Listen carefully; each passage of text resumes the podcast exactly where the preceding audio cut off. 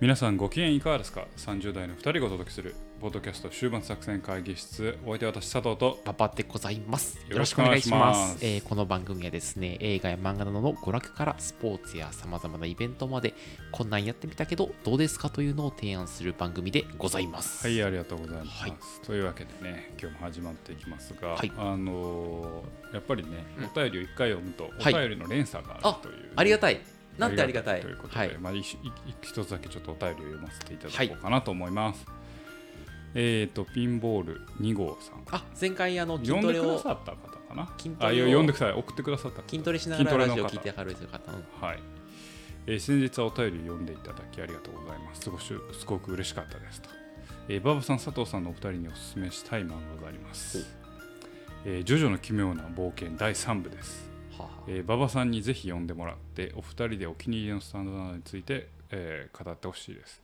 僕はフーファイターズが好きですということでね、はい。ありがとうございます。ありがとうございます。ということでまあジョジョ界ねもう過去2回くらいなんかやりましたけれどもえ3部がおすすめだけれども好きなのはフーファイターズと確かに、あいう、サフーファイターズってあ6部ですから六部ね。はいはい。はいはいはい。3部。はい。3部あなた読んだんえっとですね、僕はあのジョジョ会の時は実は全く分からなかったんですけど、ジョジョ会の時はね。ははいい、あのあの後実は読みま読みだというか漫えアニメで見まして。キャッチアップして。はい、3部4部5部はいはいはい。見た、で6部もあのシーズン1は見た。シーズン1見て、うん。で3部の好きな、えーお気に入りのスタンドについて語ってほしいです。ねえあ3部え三部って丈太郎のやつやあまあまあまあだっけ3部4部も5部6部までまあ丈太郎ば大体出てくるけど。あああのほら世界を股にかけてそうそうエジプトまで旅をする話、うん。まあディオとおの因縁の、はいまあ、ある種のはい。はいはい決着がつくのがああ3部のやつか。うんえー好きなスタンドってむずいな。俺初めて聞かれたわ好きなスタンド何かおさあんのその。いやいや、まうん。あ、3部で一番好きなスタンドはうん。イエローテンバランスです。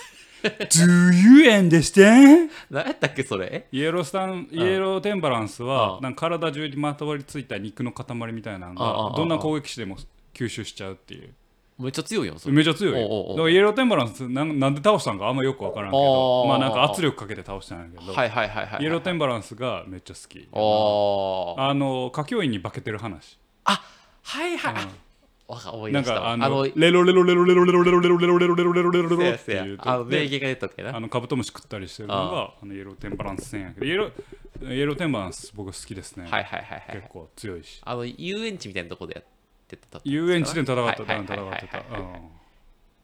あれなんやろ結構いいスタンドよりも、あの、なんでディオの部下になんねんってよく言われるのが、ザッサンとか。ああのあれめちゃくちゃ強い。さ砂漠で戦った、うん。あのスタンド。あれなんか、あんまり描かれんかったけど、うん。ネタ会みたいな感じネタ会みたいな感じで、ちょっとギャグパートやったけど、うザ・サン自体はクソ強いスタンドうんうんうんうん。やしあれディオにも勝てるんじゃないかっていう。るあとデスサーティーンとかも強いしね。夢の中で戦うあ赤ちゃんのスタンド。それそれそれ俺思った。デスサーティーンとかもめちゃめちゃだから3部のスタンド結構強いスタンド。まあどの部でもおるけど。な。んでディオの部下になるねんってぐらい強いスタンド多い、うんうんうんうん。あのなんか植え付けられてしまったんや肉の芽を、そうそう肉の芽を。はい、でなんなんえ俺今ね言われてパッと出てきたのはあのザ・サーティーンやったのよ。そのえデスサーティーン？あデスサーティーンか、その夢の中の赤ちゃんのやつがいやなんていうの？好きというよりは一番こ怖いなって思って。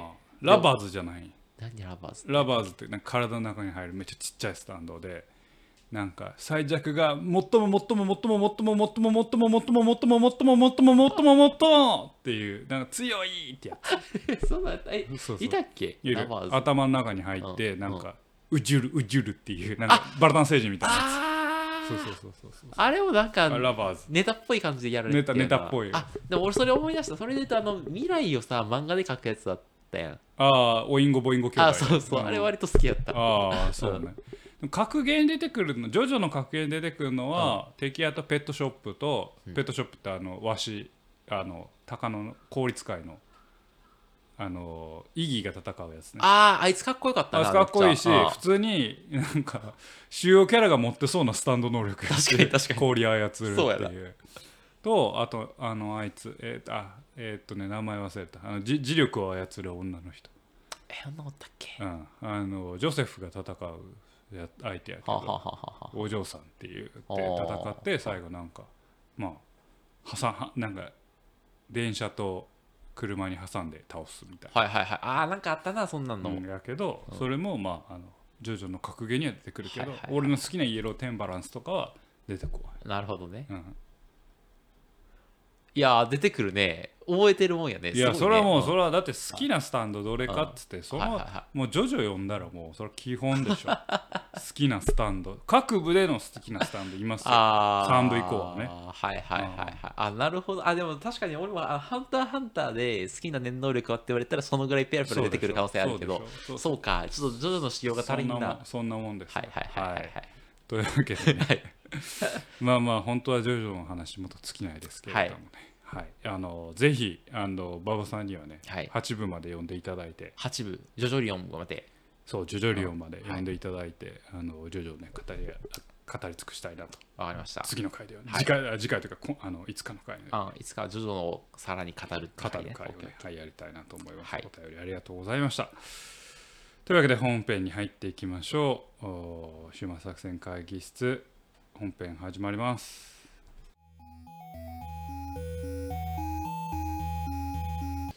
さあ今日も会議を始めていきましょうかね。今日のテーマは何でしょうか？はい。えっ、と前回がですねほい。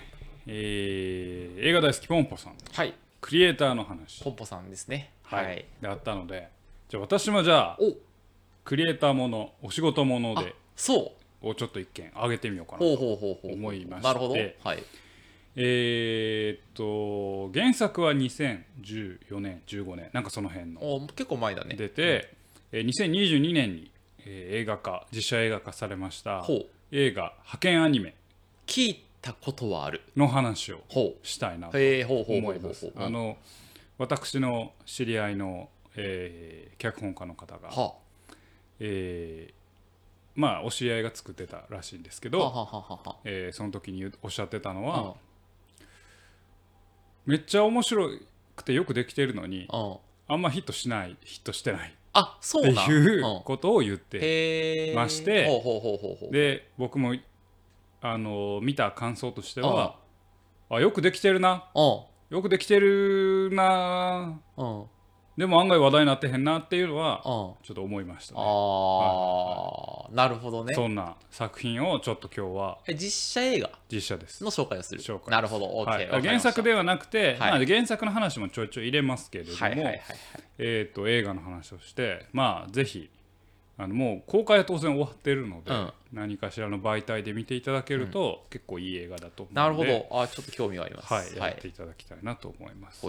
で、えっと原作はあの辻村瑞希さんの、おまあ、同名小説「派遣アニメ。ほうほうほう」まあ、それを原作にしていて、えっと吉野公平監督と脚本正池洋介さんで、えー作られた2022年の映画ですよ。うんうんで主演が吉岡里帆さん。おお豪華じゃん。いやもうこれね、うんあのまあ主要人物まあ4人いるんですけどうん、えー主演が吉岡里帆さんでまあ、ある種物語上、まあ、ストーリーはちょっと後で説明しますけど、物語上吉岡さんのライバルになるあの男性脚あの監督が中村智也さん、おおで、えーっと吉岡さんが、まあ、あの新人監督アニメ監督なんだけどそれのプロデュースをするのが榎本佑さんで中村智也さんとくっついて、えーっと中村智也さん側のプロデューサーをやってるのが小野真知子さんっていうなるほど、まあ、腕のある、え4人のキャストをか、で、まあ、周りも固めており非常にキャストも豪華です。ほうほうほうでもう一個言うならばこれアニ派遣アニメの名の通り、えー、と作中で劇中劇としてアニメがあの2本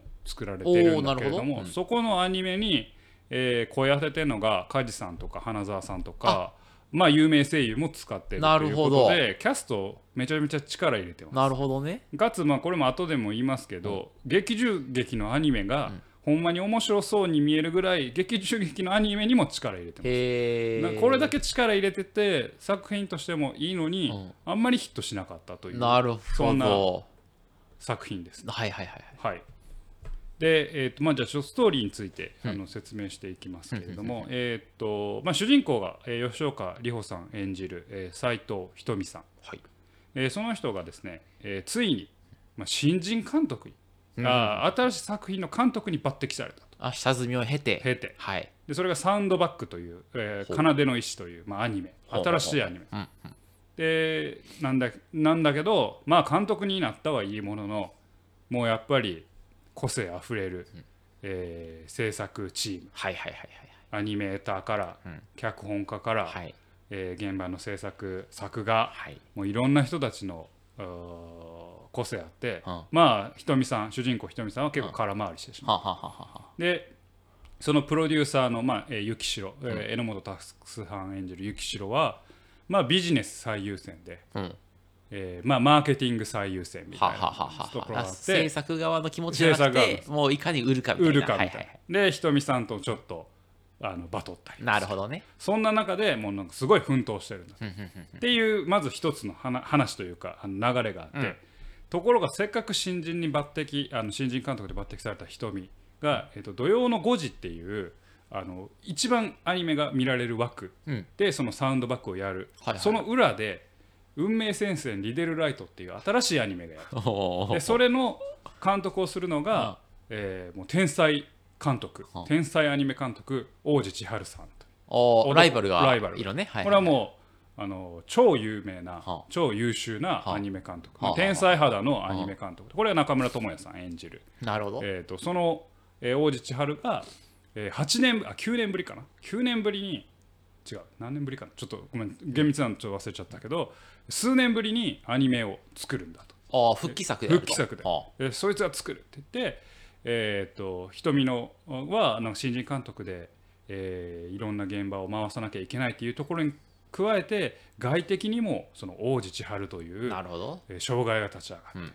でもう一歩のお話の筋としてはその王子自体も実は作ること、クリエイトすることにいろんな課題を抱えていて、ね。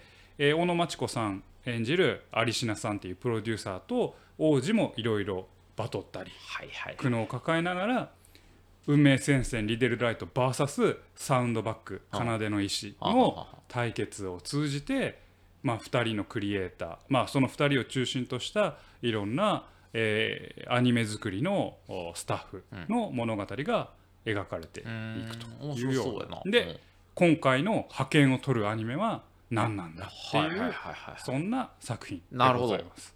はい、であのーこの作品の、あのーテーマうん。は、まあえっ、とこれ作中で王子その中村智也さん演じると王子千春監督が言ううん。セリフだと思う、に、まあ、結構集約されてるかなと思うんですけど、まあ、彼のセリフでちょっとまあ一部抜粋なんですけど、まあ、現実を生き抜く力の一部として、うん。俺のアニメを見てくれるなら俺はその人のことがまあ兄弟のように愛おしいと。要はそっちね。そう作ったものうん。が誰かの力になるとうん。か誰かの生きがいになるんだったらそれはあそそのために俺たちはいやってるんだよみたいな。はあはあはそのために仕事をしているんだっていうところがまあ全体のあの作品のテーマかなと思っております。うん。ただしものづくりのやっぱそこに現実があって、うん。でこれもうちょっと原作の方があの、まあ、より詳しく説明するけど、うん。どちらかというとクリエイターたちの愛の話とほクリエイターたちが直面するお金とお仕事の話と、うはいはいはいはい。そこの対比はい。みたいなところが原作のはもっと強い。ああなるほどね。あの映画化にあたってよりさっきの王子のセリフじゃないけど、うん。そのあの原作ももちろんそのニュアンスめちゃめちゃ強いんだけれども、原作よりももう少しあのお仕事の大変さもあるんだけども、やっぱり作るための辛さでもそこにある愛のな愛がなんかその作品を作って、えー自分たちの作品を作ってそれを届けることに意味があるんだ。なるほどね。そこに生きがいがあるんだっていうところに、まあ、非常にこの作品はテーマを置いてるかなと思いますと。でほまあこれ感想なんですけど、ううん。あのーすごいなと思いました。この作品を、えー、とこの作品をすごいなと思った理由は、非常にクリエイター目線というか、うん。作る側の目線、うん。まあ作る側に立ったことないけれども、うん。これ相当な情報をのっけ盛りにして、うなかなかのウェルメイドな作品を作ったなと。この映画自体が。はははでこれあの原作を読むとですね、うん。原作は3本の短編をベースになってるんですよ。3本の短編、で1個が主人公が、えー映画で小野松子さん演じる有品さん、うん。でもう1本が、えー吉岡ひとみあ吉岡里帆さん演じる瞳が主人公の作品。なるほど。でもう1本がアニメーターのえーっと何ちゃんあ波沢さんが主人公の作品。このあー3本の短編をちょっと群像劇チックに描かれるこの3本の短編をさ、えー、斉藤ひとみを主人公にして作り直したのが今回の映画なんです。なるほど、うんなので要は本当は3人の主人公で描かれてきたそれぞれのお話をうん。一つの映画として筋を整え直してる。なるほど。結構情報量はあるんですよ。でもあんまり情報ガチャガチャしてなくてすっきり見やすくはいはいかつウェルメイドになってるっていうのがこの作品結構あのよくまとめきったなっていう感想を僕はすごく思いました。で、えー、とやっぱりその3つの作品視点が違う3つの作品を1つにするにあたって、まあ、主人公は斎藤瞳でいくっていう風な決断をして派遣アニメという映画自体はその斎藤瞳の、まあ、主主人公の成長譚、まあ、さいあのちょっと原作から改変してるけど、えー国公立大出て、えー公務員になってそれを辞めて、えーアニメ業界に入って監督になりましたと。うん。いうようなところから挫折とか苦難を経てアニメをまあ成功させるうんうんうん。という、まあ、一つのその筋がありながら、えー、斎藤 VS 幸代要は作家主義 VS マーケティングみたいなところの対決軸を入れつつ、王子まあライバルである王子監督あ王子千春監督 VS 有品っていうここでも、えー作家主義 VS マーケティングみたいな、なるほどね。えーまあちょっと有品さんマーケティングというよりはその天才王子となんかこうガチガチクリエイトするとはみたいなそのあの戦い、まあ、この二重2つのバディものを流してるわけ。なるほど。でかつそれに加えて斎藤を中心とした、えー群衆劇。いろんな個性強いキャラクターがあの自分たちの、まあ、ある種好き勝手を言って、文現場で文句を言ったりして、はいはいはい。えーそその中ででもすごいアニメを作るぞっていうような、あの物語演出。こんないろいろな要素をさはさ入れると、まあ、往々にしてこうお話どちらかって発散するんだけれども、そこを発散させずに、えーまとめ上げたっていうのはこの作品すごくよくできてるなと思って俺ももっとヒットしてもよかったなって思います。ええ話なのにってことか。そうそうこれすごくいい話であのめっちゃ見やすいです。まあストーリー上めっちゃびっくりするような展開はないです。まあねストーリー上のまあ成功しますよ。んまあまあある種あの勝ちますよ、ん。戦いに。ははははでもその中でいろんな視点を入れながらとっちらかずにいけるのはこれはこの作った脚本家と監督と、まあ、それこそこれに携わったクリエイターの力になせる技かなってすごく思いました。っていうふうにちょっと創作陣に尊敬するぐらいの出来ってことやな。いやすごくよくできてると思う。でこれがままたこのの作品をブーストかけてるのがやっぱ劇中劇、まあ、さっきも言った通り劇中劇のアニメがちゃんと面白そうなんですよね。何だっけ？そのサウンドバックとリレルライトなんだけど、これあそれこそあの何？高架機動隊とかをやってるプロダクション IG とかも関わって、ん。劇中劇のためだけにアニメを作ってるから すごいね。クオリティがちょっと違うんですよ、ね。はいはいはいはいはいはい。でだからその何？大きい物語。でこれやっぱり派遣アニメの話だから、結局いくら主人公とかキャラクターたちが頑張っても作中で少しでもかかるアニメが面白くなさそうだ、まあ、派遣を取るようなアニメだなって観客に思わせるレベルにないと、ん。一気に物語のリアリティって失われまあてしまう、具体がないとねそうそうイメージわからなくなるわかんなくなるから、うんただそれをちゃんと叶えてるっていうのはいはいはいがこのあの作品のなんかすごいうん。いいところだなと思いました。なのでなんかストーリーと作りに関してなんかあんまりね文句言うところがない映画なんじゃないかなって思う。まあちょいちょいね脚本読み直してもなんか説明台詞ここでの説明台詞ちょっと説明台詞集するなとかっていうところが結構ある部分はあるねんけど、まああんまりなんか非常に整ってるなっていう映画でした。であといろんなアニメとか漫画のオマージ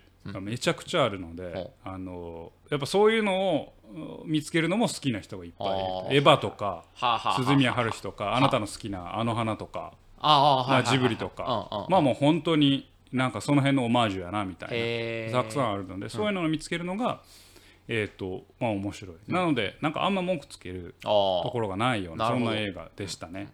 であまあああごめんなさい。ちょ一つ一つも文句というか、なんかあちょっと打足かなと思うのはそのまあ最初3編の作品を一つの作品にしてるっていうふうに言ったけれども、本当はこう「えー、波沢和奈」っていうアニメーターの女の子のストーリーっていうのが本当は1個のお話なんですよ。でそれもちょっとこのお話に入れてるんだけど、このお話自体は斎藤瞳幸代、えー王子千春、えー有島佳代子のこの4人を主軸に行くからちょっとこの波沢和奈パートが若干違和感というか打足感がるほどね若干アニメーターの話ね。そう、あるあるかなっていうのはあります。はい、なるほど。でここからはちょっと作品から離れる、まあ、若干脱線する作品外の話をしようかなと。思います。うん。でこれねまあいい映画でこれの映画自体には俺あんまり文句はないんだけれどもこれってやっぱりアニメ業界の課題を。ある種映してるなってというと？思うんですよ。でこれ作中の中であのまあそれこそ波沢和奈のパートやであるんだけど、ん。デートのために徹夜をするんですよ。ほデートのため。あるある休みでデートをするために徹夜するんだけうん。どそのデートキャンセルして仕事させられるみたいなう。はいはいはいはいはい。なるほど。うん、で他にもまあ徹夜とかあなんかブラックな？ブラックな部分があるはんですよあ、はあはあ、で、も愛って言ったけど、うんまあある種やりがい搾取というか。自分の好きなもの愛するキャラクターのために作ってるそれが放送されてしま放うと。送されてる、はいで。みんなのそ目に映ると。そのために作ってるから、わかるわ。うん頑張るんだと、はい。でこのやりがいという名のもとにですね、ある種のこの無意識な何？自己犠牲うん。みたいなのがまあ、えー肯定的にはい。書かれる、あーまあまあまあ、そうやな。うん作品やから俺はそれは別に否定はうん。うん。はいすべきところではないけども、うん肯定的に書かれるはい。それってまあある種やっぱ問題点ではあるんだろうなと思います。あのねこれちょっと皮肉でだしひょっとしたらさあのオリジナルの原作から、えー、と狙ってるところかもしれないけど、サウンドバックの主人公アニメのね、うん劇中劇の、えーサウンドバックの主人公がのあの決め台詞は何でもあげるっていうセリフなのよ。ほで、まあ、その「サウンドバック」って作品は自分のえなんか、えー、と記憶と結び結びつく音っていうのをじゅあの使ってロボットを動かすみたいなアニメなんやけど。でそれを力を使うたびに主人公記憶を失っていくんよ。ほうなるほど。っていう設定でこれ何でもあげるっていうのが自分にあるもの何でもあげるっていうのがその代わりに力を得て敵をう倒すっていう作品やねんけど。はいそれってまあこれは狙ってるのかなって思うんやけど、まあある種アニメ業界そのものうんまあ創作のために。創作のために自分の何かを捧げるんだと、はいはい。そのために得るんだっていうようなそこの課題感、うん。その皮肉がうっすらとあるような気がして、はいはいはいはい。そこがやっぱりまあ深掘りして読むとまあそこはちゃんと映してるなと思ったんですよ、ねうんなるほどねまあちょっと作中はでは肯定的には結構書かれてるけれども、はいはいはい。でまあ、いわゆる創作の喜び的なのを割と書くのね。書く。書く書くであの一応バディものとしてバディものの部分として作家主義 VS そのマーケティング主義みたいな、うんうんうんうん。まあところ、まあが結構まあいいものを作れば人がついてくるんだっていう思想 VS、はい。はい。はい。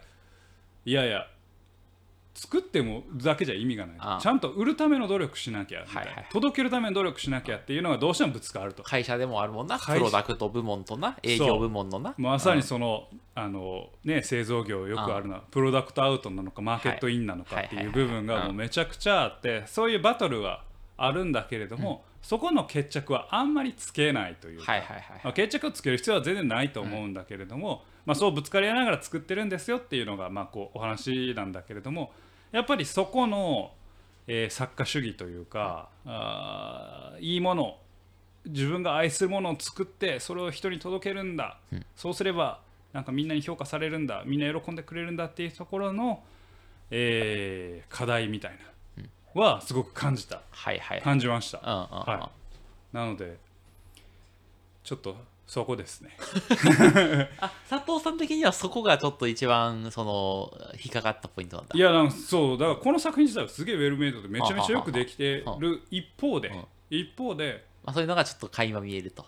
うん、だからここのう本当の裏側にあるのは、まあ、そこなのかなって。これがもし現実に対する本当のメッセージはあの愛するものを作って誰かに届けることのなんか喜びだっていうことそのものよりもその愛することの喜びを届けるためにこういう環境で働くって結構どこかの矛盾があるかもしれないみたいな。それに自覚的になるべきではないかみたいな。そういったところまで本当はなんかメッセージの中にはあるのかなって思いました、なるほどね。はい、そうか。いやむずいなそれは。でもなんかな両方の気持ちはわかるなそうちょっとなそうそう。そうな。んかその創作楽しいしななかなかその人の目に触れるものがここはほんまに難しいあの王子千春のセリフとかもめちゃくちゃ俺好きやねんけど。あそのなんか創作論展開されてる創作論はちょっと知りたい。いや。うんうん、あいやいやあごのどんなどんなセリフ、うん、いやさっき言った通り、うん。要はあの自分が作ったものが誰かにとって現実を生きる力になればそれは派遣アニメが派遣を取ろうが、はいはいはいはいえーどうでもいいと。なるほど。アニメは自分の手を離れた時点であなたのものですよ。ああはいはい。もうどう評価される同か様評価されてる、うん。でその評価がかえーそのそれで自分が生きる希望とか糧になったっていうんだったらそれはめちゃくちゃ嬉しいことだ。なるほどね。いうセリフがあってそれはもうめめちゃくちゃいいことだなと思うんだけど、それは俺も間違いなくて監督として思うべき大事なことやねんけど、まあ、ある種問題の賠償化ではあるのかなっていほう厳しい視点もあるの、あるんですよ。いわば作家主義につながってうんうん。きているというかいいものを作って感動してもらえた、うん。はいそれでいいです、うん。で王子さんは作中もめっちゃ人に迷惑かけるよね。はいはいはい突然いなくなって。あのあのあの有島さんがすごい困るんよ。有島さん含め現場は困るよ。監督。逃逃亡するってこと？そうそうそう、はいはいはい。監督交代させろみたいな。ああはいはいはいはい。ねもう嫌だいやでもうんやっぱ天才王子がやっぱ実力あるんだよみたいなはいはいはい。感じでなんか有島さんが宿泊宿泊すんねんけど、はいはいはい。まあ、そそそう言っている人がなんか自分が作ったものをがなんか誰かに届けばいいって言ってるのはなんか非常にこういいところだけを取ってるなっていう見方もまあできるわけですよ。まあまあそうだね。だからそういう意味で 何結構も言えんな。2 歩ぐらい引いて俯瞰して見た時にうん。この作品のなんかもっと深い深みがはああるのかなとほどね。思いますあーだからはいはいはい。すごく短期的というか、き近くに寄ってみるとめちゃくちゃいい映画やし、うん。アニメも面白い面白そうやしお話もよくできてるしいい映画なんやけど、日本散歩下がるとそれってひょっとしたら日本の制作アニメ業界。まあアニメ業界にならずとももう私は製造業なのでなんかすごく気持ちわかるなと思うのは、ある種日本のクリエイト業が製造業がなんかぶち当たってるものの一つ、ああそういうことまあ、ね日本の産業がぶち当たってるものの一つ、はいはいはいいい。ものをる作れば売れるでしょ、うんうんうん。でいいものを作るために頑張ろうよみたいな。うんうんうん。うん自己犠牲しようようんみたいなところがうっすら透けてみた時にはいはいはいはい。なんかあの根が深いなとも思った。ああなるほどね、うん。ああなるほど。ちょっとそういう確かにももやっとするポイントがあるってことね。そうそう、はいはいはい。あのそうね。もやっとするって言うと作品に対してもやっとするというよりは、うん。なんか時代性と絡めて見た時うんうんうんうんに2歩下がってみこの作品を捉えるとあでもそれはなんかいい作品ってことだよね。そう。なんかちゃんと社会の構造を捉えておりそことつながって。だからほんまに途中から俺何でもあげるっていうのがすごく皮肉に聞こえたんよ。はいはいはいはいはいはいい。いものを作るために自分を全て捧げ出すよっていうはいなるほどね。感じが。だからそこのなんかあのまあちょっと簡単な言葉で言っちゃうと考えさせられるポイントだったかなというふうに思います。だからそこらも踏まえてこの派遣アニメってもっと評価されてもいいあ映画だと僕もだって作りがよくできている上にのまあ一応ちゃんと社会に刺さるというか社会にえーちゃんとなんだろうなあの訴えかけるようなメッセージもあっていい映画なのにあんまり売れなかったとあいうー。やっぱあれだから創作する人ってそんなやっぱ人口として大きくないのかね。そのマスを捉えるという意味では、どうなんですかね？何が悪かったのかちょっと僕もわあのプロではないのでわからないですけど、はいはいまあねもっとそれこそこれが売れたらよかったかなって思いました、なるほど、はい。そんな映画です、はい。ちょっと僕も見てみますこれは。はい、はい。というわけで、はい。今回お送りいたしましたのは、えー映画「派遣アニメ」でございました、まあ、ぜひね面白い作品なので、えっと、ご覧になってはいかがでしょうか？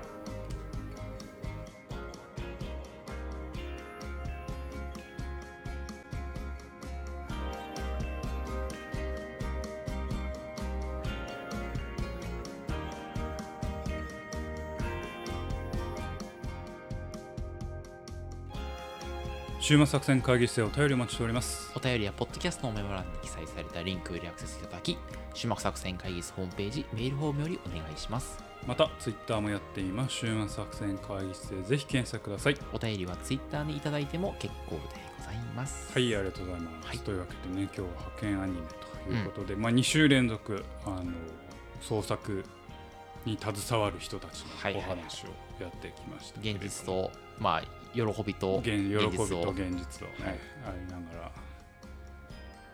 まあね生きてるとでもそのそういう狭間に立つことは結構ありますよね、うん。なんかなんか本当仕事って大変だなって思うんですよね。なんていうかまあ、立場の違う人がね、あの何人かでやることになるからね、どうしてもね。そうなんですよね、なんか派遣アニメ見ててまあねまあまあある種作られたあ物語ですけれども、うんうんこの作品はアニメってまあみんな大体同じ方向を向けるというか、うんいいアニメが作りたいんだっていう、はいはいはいはい。いいアニメのためにまあいい、まあ、映画のためにいい作品のためにっていう最終的なゴールが一致しているような気がするんですけど、はいはい一般企業ってそうもいかんなってああ、なるほど。なんか思うほうんほうですよ。ほうほうというのは？なんか利益が上がる方にっていう利益がその何手元にないうん。利益受益者えーがなんか自分の利益として実感するものがなかなかない。がゆえにうん方向を同じ方向を向くことが難しいなって感じる時あるんですよ。例えばアニメとか映画って、まあ、作画がどっか向いてると脚本家がどっか向いてる全然バラバラな方向向いてようと、うん。成果物としてアニメ作品ができるわけじゃう。ないですか、はいはいはいはいはい。うん。でそしたら自分の貢献ってよくわかるじゃないですか、まあ、これ作ったぞとこ最後。れ作ったぞと、でクレジットもされるじゃないですか、はいはいはい。まあ、映画とかアニメ全部、うん。うん。で曲がりなりにも自分が貢献したよっていう、うんうんうんそれがもう明確なフィードバックがあるじゃないですか。だから何貢献に対して結果が分かりやすいから、同じ方向向きやすいと思う。んでも企業で働いてるとみんな当然大きくは利益に貢献したっうん。ていう方向で向向くんだけど、その利益が自分がどう貢献したかがよくわからないああ、そうだね、確かに。じゃないですか、営業部門だったらこれだけ、えー契約結んできましたよみたいなこと言えるけどじゃあ、その営業の経費を生産する財務部門ははいはい。利益にどう貢献したのってなんか見えないじゃないですか、だからじゃあ自分の貢献ってどこにあるんだろうなって意味付けが結構難しいなるほどと思うんですよね。だからその幸せと結びつきにくい、抜きにくい。貢献感みたいな感じで。そうそうそうだからこういうアニメとかがいけがいあのやりがい搾取になるのはあの何？うんよくないんだけど、うん。彼らはやりがい搾取になるような構造にはなってるよ。なぜならば成果が分かるから。まあ、その幸せの分の対価をっていう考え方もあるよね。そうそうそう、あん。まあそうそう。対価を失ってるけど、でも悪一般企業で働いてると成果が見えにくいというか、うん。上司からの評価とかはまああるけれどもうん。そこがじゃあ何円になったのかはよく分かんないし、まあそうだね。ううん。んうん。自分が作ったものって何だろう。経費を処理したことだろうかみたいな、うんうん。ってなるからやっぱ難しいなと思ってなんか働くって大変やなそうやな。思ったな。上司からもその上司から見た世界の中での評価でしかないそうからな。そうそうそうそうそうそう別にそこにさクレジットされるわけじゃないやん、はいはい俺の名前がさ、うんあの経費処理馬場紀明って出てくるわけじゃない 俺の名前、のりやったんや。そうそうで、それは佐藤で言えや。なんで俺の名前いや使うの？俺財務ちゃうし俺も違う。って思ってさ、うんうんそのって思ってだからマーケティング部とかさ、まあ華やかな、まあ、経営戦略とかさ、華やかな部門はともかくさ。経営戦略もあれやぞ。経営戦略こそ黒子やぞ。いやそうやけどさ経営戦略とかさなんかもう経営部経営戦略とかやってる人はい牛耳ってますみたいな。はい情報ください。だって私経営戦略立てますおから。前ちょっと愚痴になってき いやこれ会社のキット来てあ一番あかん。やつなんか私経営戦略立ててますから、はいみたいなはいはいはい。どうです？いやその役員とかさそのエヴァンジェリストっていうのなんかその広報担当みたいな人は割とさほら自分の名前出てるじゃん、まあそうね。そうそうそう、まあ、もちろんそのリスクも彼らは負ってるんだよ、まあまあね。そそれはもちろんね分かってるんですよ。もうもう某ずさあの雑誌に名前が載ったりさ。某は某某雑誌ね。ああちょっともうこれ以上あ やめとくけどやめとこうやめとこうやめとくけうん。どだからさ、まあ、リスクは負ってるんだけど、その分なんかこうあれやけどさ、うん。一一平卒がそうね。働くということに対してどう意味付けするかって結構難しいなって思って、うん、だからそそんなことを派遣アニメというかお仕事アニメを見ながらやっぱあーお仕事作品を見ながらやっぱそういうのよく思いますね、働くって大変。本当に。そうやな働くって大変って思う、えー会社員人生10年目の今日この頃あなたはいかがお過ごしでしょうか？あのこの番組で働くって大変と思ったエピソードをお待ちしております。